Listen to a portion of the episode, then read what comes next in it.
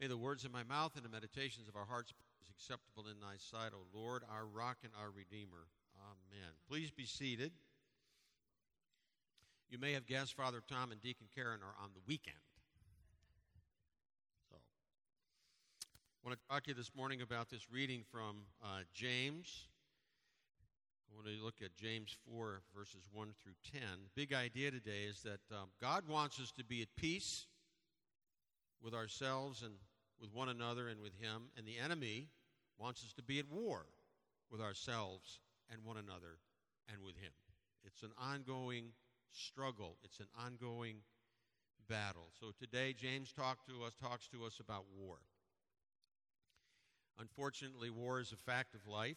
Despite treaties, the UN, diplomats, the threat of nuclear annihilation, wars are still with us.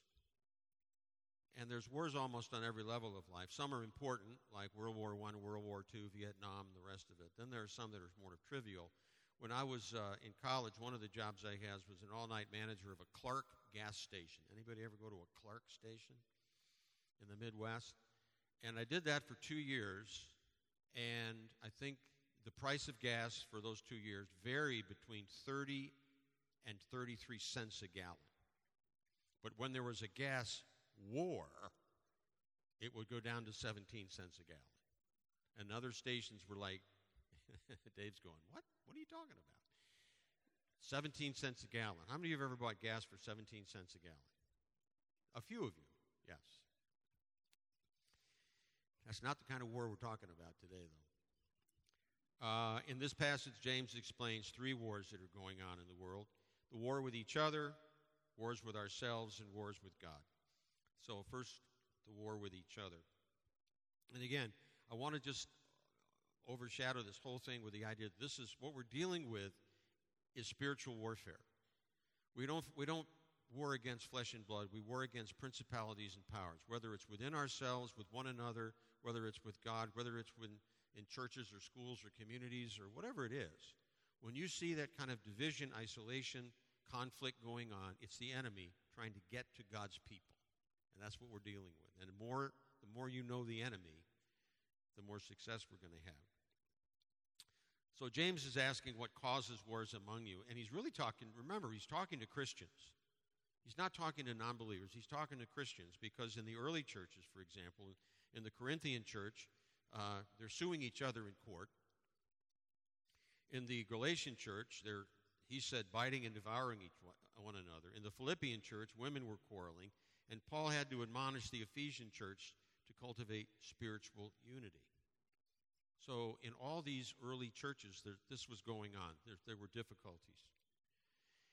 We fight over things like, for example, worship. Sometimes you, you really have to pick your battles. True story in the Midwest years ago, there was a church that split. Okay, there was a church split. Half the church left. But the issue was critical issue was of great importance. And the issue was whether to use Cool Whip or whipped cream on desserts at church socials. It split the church. Now, there were people with what I would call spiritual depth, if that split the church. How sad is that? That was otherwise known. We have things called the worship wars over uh, what kind of music are we going to have? Are we going to have organ music? Or are we going to have a praise band? Being Anglicans, we have both. What about the liturgy? Are you going to? Are, will you wear vestments? You look so Catholic. Well, we sound Protestant. You know, the Holy Spirit is welcome and present and active in this place. Incense. When we went to church at St. John's in Illinois, we had incense every Sunday. Every Sunday. What, you, what would you think if we had incense every Sunday here? Some of you would like it. Most of you would think, what the heck?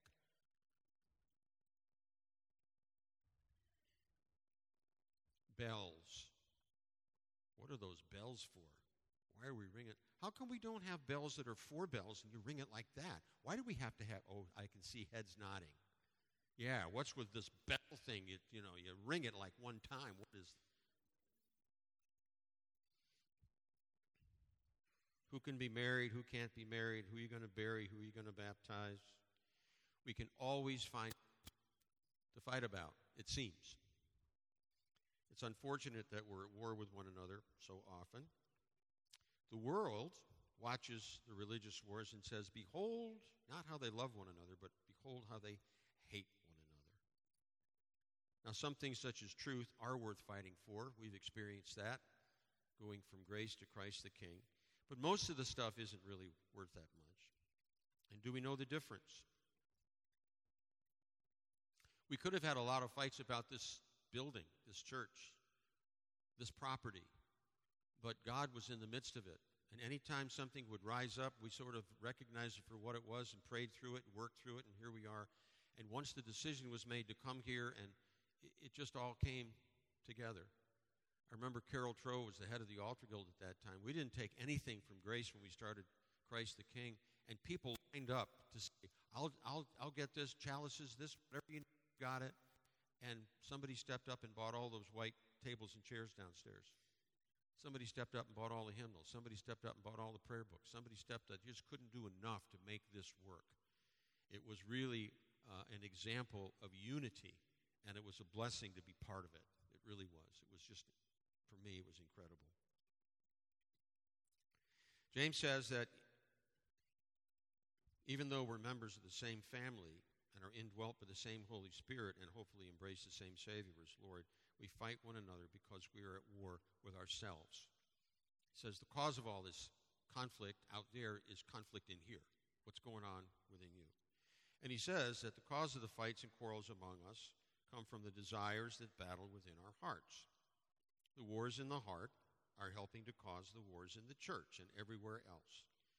So, selfish ambition and bitterness, anger and resentment, Remember, the essence, essence of sin is selfishness. I want what I want when I want it. And the last line of Joshua says, In those days, Israel had no king, and everyone did what was right in their own eyes. People were completely self centered. I'll make up my own rules. That doesn't work for me. I'm not going to do that. I want to do it my way. If it benefits me, it's good. If it doesn't benefit me, it's bad. That was the moral standard. And so often today, that's the moral standard that we're dealing with as well. Remember, my definition of evil, evil is evil cares nothing for the truth and is motivated only by self interest. And as we look around our world today, we see example after example after example of individuals and institutions that care not for the truth and are motivated only by self interest. That's the enemy. That's the enemy at work. So, selfish desires lead to wrong actions. James says they can even lead to wrong praying. He says that when we ask, we don't receive because we ask with wrong motives. We're self serving in our prayers. It's like we have a laundry list of requests and we, we put our prayers in the vending machine and we press F9. I didn't get the job. I, I put my prayers in. E11. I'm still sick. I put my prayers in. Where are you? What's going on? You know, A14. Whatever it is, we, we treat God like some kind of vending machine. We put in our prayers, we expect what we want to come out to come out. And if it doesn't, we question Him. We doubt. We get discouraged. Remember, two vital, important, powerful weapons of the enemy doubt and discouragement. Things don't always work out the way we want to, but they work out the way God wants to when we're faithful. When our prayer life is off, our whole Christian life is our whole Christian life is off. And the purpose of prayer is not to get man's will done in heaven, but to get God's will done on earth. And sometimes, unfortunately, we get that reversed. So people who are at war with themselves because of selfish desires tend, I don't know if you ever noticed, they tend to be unhappy people. People who are all, we talked about this in the Bible study this morning. People who tend to be about themselves tend to be unhappy because they're always comparing themselves to other people, what other people have that they don't have, the kind of life they're living that they're not able to live. And this has been exacerbated unbelievably by social media because people look on social media and see how wonderful apparently everybody else's life is. What about me? How come I don't have that? How come I'm not there? How come I'm not this successful or have that many friends? Or, boy, you know, so and so likes and I don't get as many as they do. And so you start to feel bad about yourself unnecessarily, wrongly, but it's the way it is. Always looking for that magic something that will change their lives and are always disappointed because the problem is within their own hearts. I saw this making great in the Navy. People were never satisfied with where they were, the rank they had, or the position they had. They were always looking for the next thing rather than enjoying where they were, rather than appreciating what they had where they were, and then letting God sort of take over and move you ahead. Once I gave up managing my own naval career, I was much more content and happier because I saw God's hand in it where I hadn't before. I came to faith in 1982, and I was a lieutenant commander in the Navy. And so my initial thought was this is God's. Church is God's, prayer is God's, that's good. Bible is God's. But what does he know about the Navy? Not much. Was he ever in the Navy? No. What does he know about family? Really? I'll take care of that part. I'll take care of this part. And we, what we tended to do, I did at least, compartmentalize my life. This is God's, this is mine, this is God's, this is mine. I, no, no, no, no. It's all His. It's all His. And until we get to the point where we break down the walls and it all comes together, it's not going to work the way He intended it to. And so finally, we're at war with God. The root cause of every war, internal and external, is rebellion against God. Ultimately, that's what it's all about. And at the beginning of creation, we see perfect harmony. It all was working well. Then sin came into the world, and this led to conflict. Sin is lawlessness, and lawlessness is rebellion against God. And the way we declare war against God is by being friendly with the enemies of God, namely the world, the flesh, and the devil heard me say that recently the world, the flesh, and the devil. And the world, by the world, James means human society apart from God. And more and more and more, we see it all the time. God is being pushed to the outer limits of society. Society becomes less friendly to God.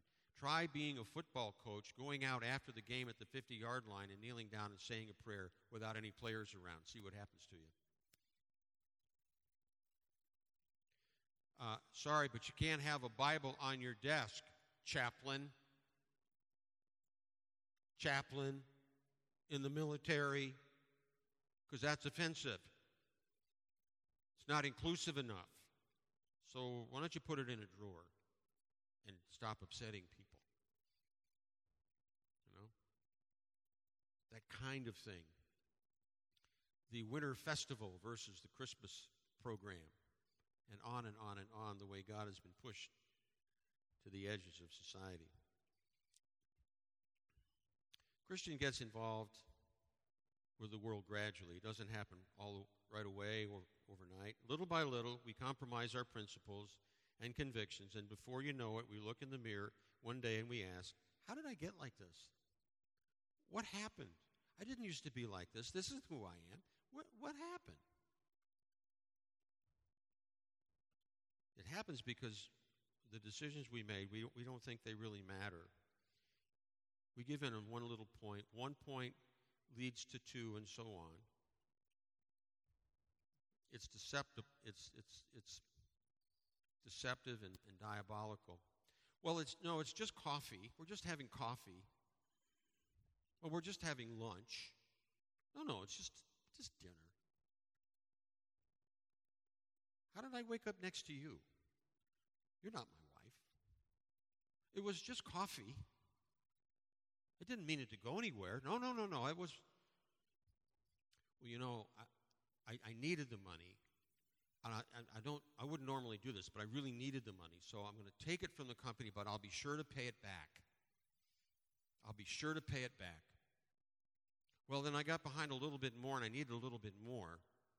And now I'm really up to my eyeballs in embezzlement. But it didn't mean it to start that way. You know, here's how it works. So, Kathy, come here.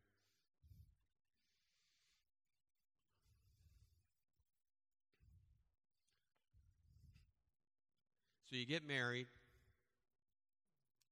Yeah, isn't it wonderful?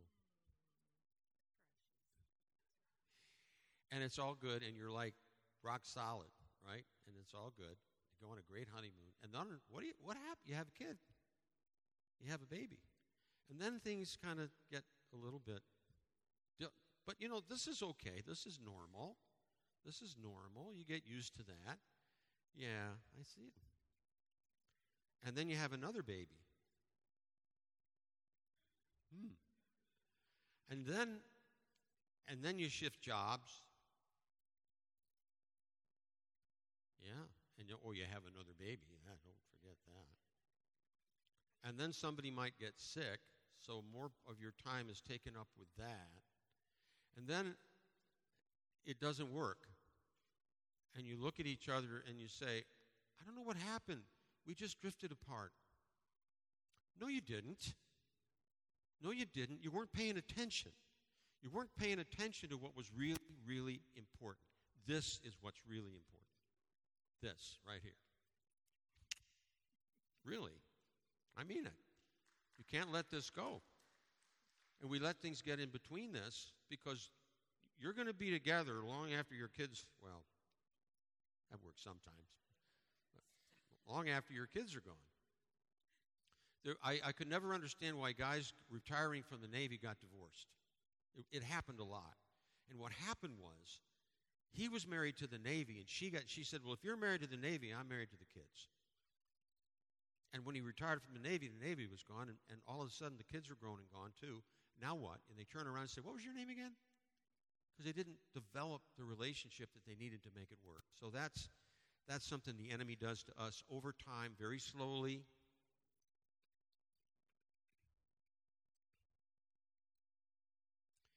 The flesh, the old nature we inherited from Adam, is prone to sin. The flesh is not the body, and the body is not sinful. The body is neutral. The spirit, we are new creatures in Christ.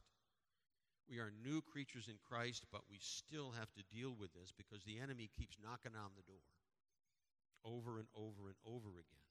He does. The devil.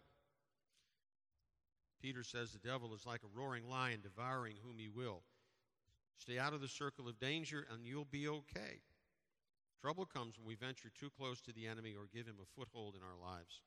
Grows to be a root and becomes more difficult to dislodge. It's that root of bitterness. And James tells us to resist the devil and he will flee from you.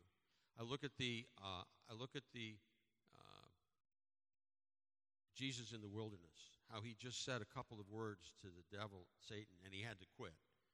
Man does not live by bread alone. Thou shalt have no other gods before me. you know, and just those quick one-liners from God's word was enough to wipe them out. And we need to recognize things that are happening when they happen, that they're really the enemy at work trying to get a hold of us in our lives.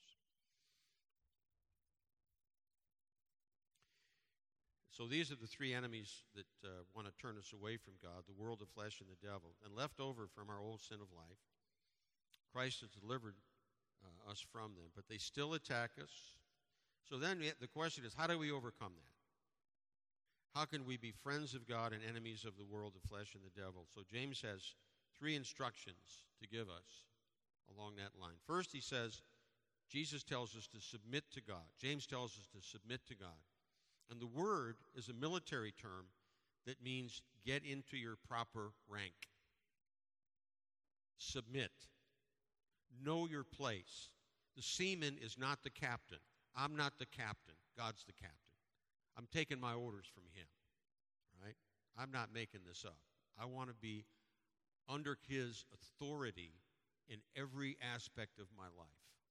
There's no part of my life that I don't want God to be in charge of, whatever that might be. There should be unconditional surrender to God. Because if any area of our life is not surrendered to God, we're going to experience those kinds of battles. And whether it's fear or lust or greed or anger, you name your poison. The current situation in the world. I mean, every aspect of it seems to be falling apart right now. The enemy knows our Achilles heel and is even now working to trip us up. The way to resist the devil is to submit to God. He knows where we're weak, and he'll go after that area of our life where he thinks he has the best chance to take us down. And we have to be careful and know that that's what we're dealing with. For example, for a lot of people, if they have a choice between security and freedom, they're taking security over freedom. It's, happening. That's a choice that we make. God wants us to be free. And He wants us to be safe, but He also wants us to be free.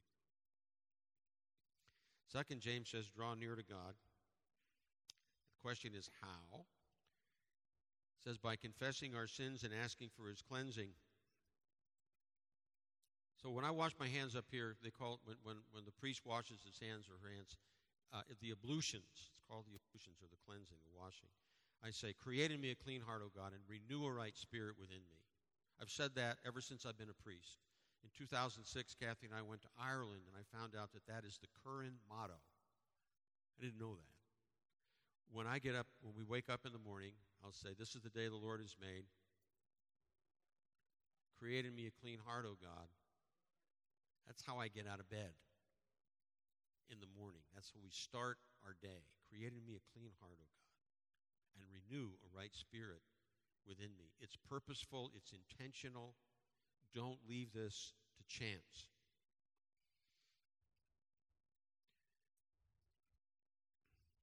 The more we're like God, the nearer we are to God. That's that part of life that's transformation, sanctified transformation, becoming more and more who Christ has called us to be.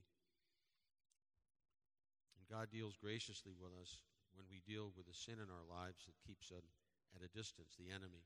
So finally, James says to humble thyself in the sight of the Lord. George Washington Carver, the scientist who developed hundreds of useful products from the peanut, said, When I was young, I said to God, God, tell me the mystery of the universe. But God answered, That knowledge is reserved for me alone. So I said, God, tell me the mystery of the peanut. And then God said, Well, George, that's more nearly your size. And he told me. You know? Humble thyself in the sight of the Lord. That's a really popular worship song from that verse. Uh, it's possible also to submit outwardly but not be humbled inwardly. Like the little girl in church sitting next to her father, and she stood up in the pew. And he said, Sit down. She sat down, but she got up. Sit down. She got up. I told you this is the last time. Sit down. She sits. And she looks at her father and says, I may be sitting on the outside, but I'm standing on the inside.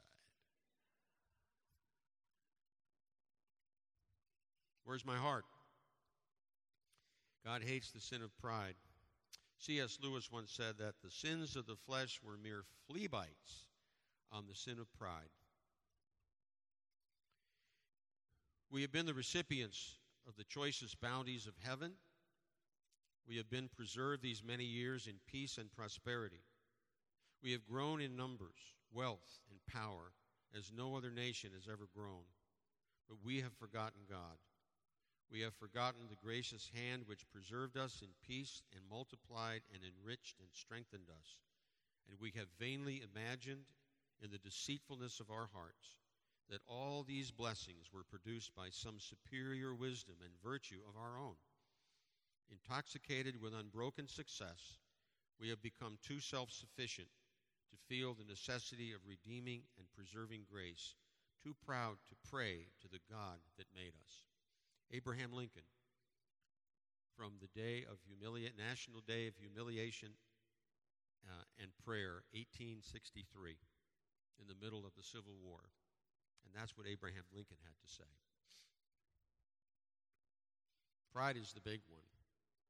We may have a tendency to take sin too lightly. In fact, we don't hear too much about sin anymore. Somebody gave me this definition of sin once. He told me that sin is a slight miscalculation on the way to self actualization, which may be remedied at any time of my choosing. Let me say that again. A slight miscalculation on the way to self actualization, which may be remedied at any time by my choosing. Really? That's what sin is? No. Sin is turning your back on God and going your own way. God takes sin seriously, and we need to as well. One mark of true humility is facing our sin and dealing with our disobedience.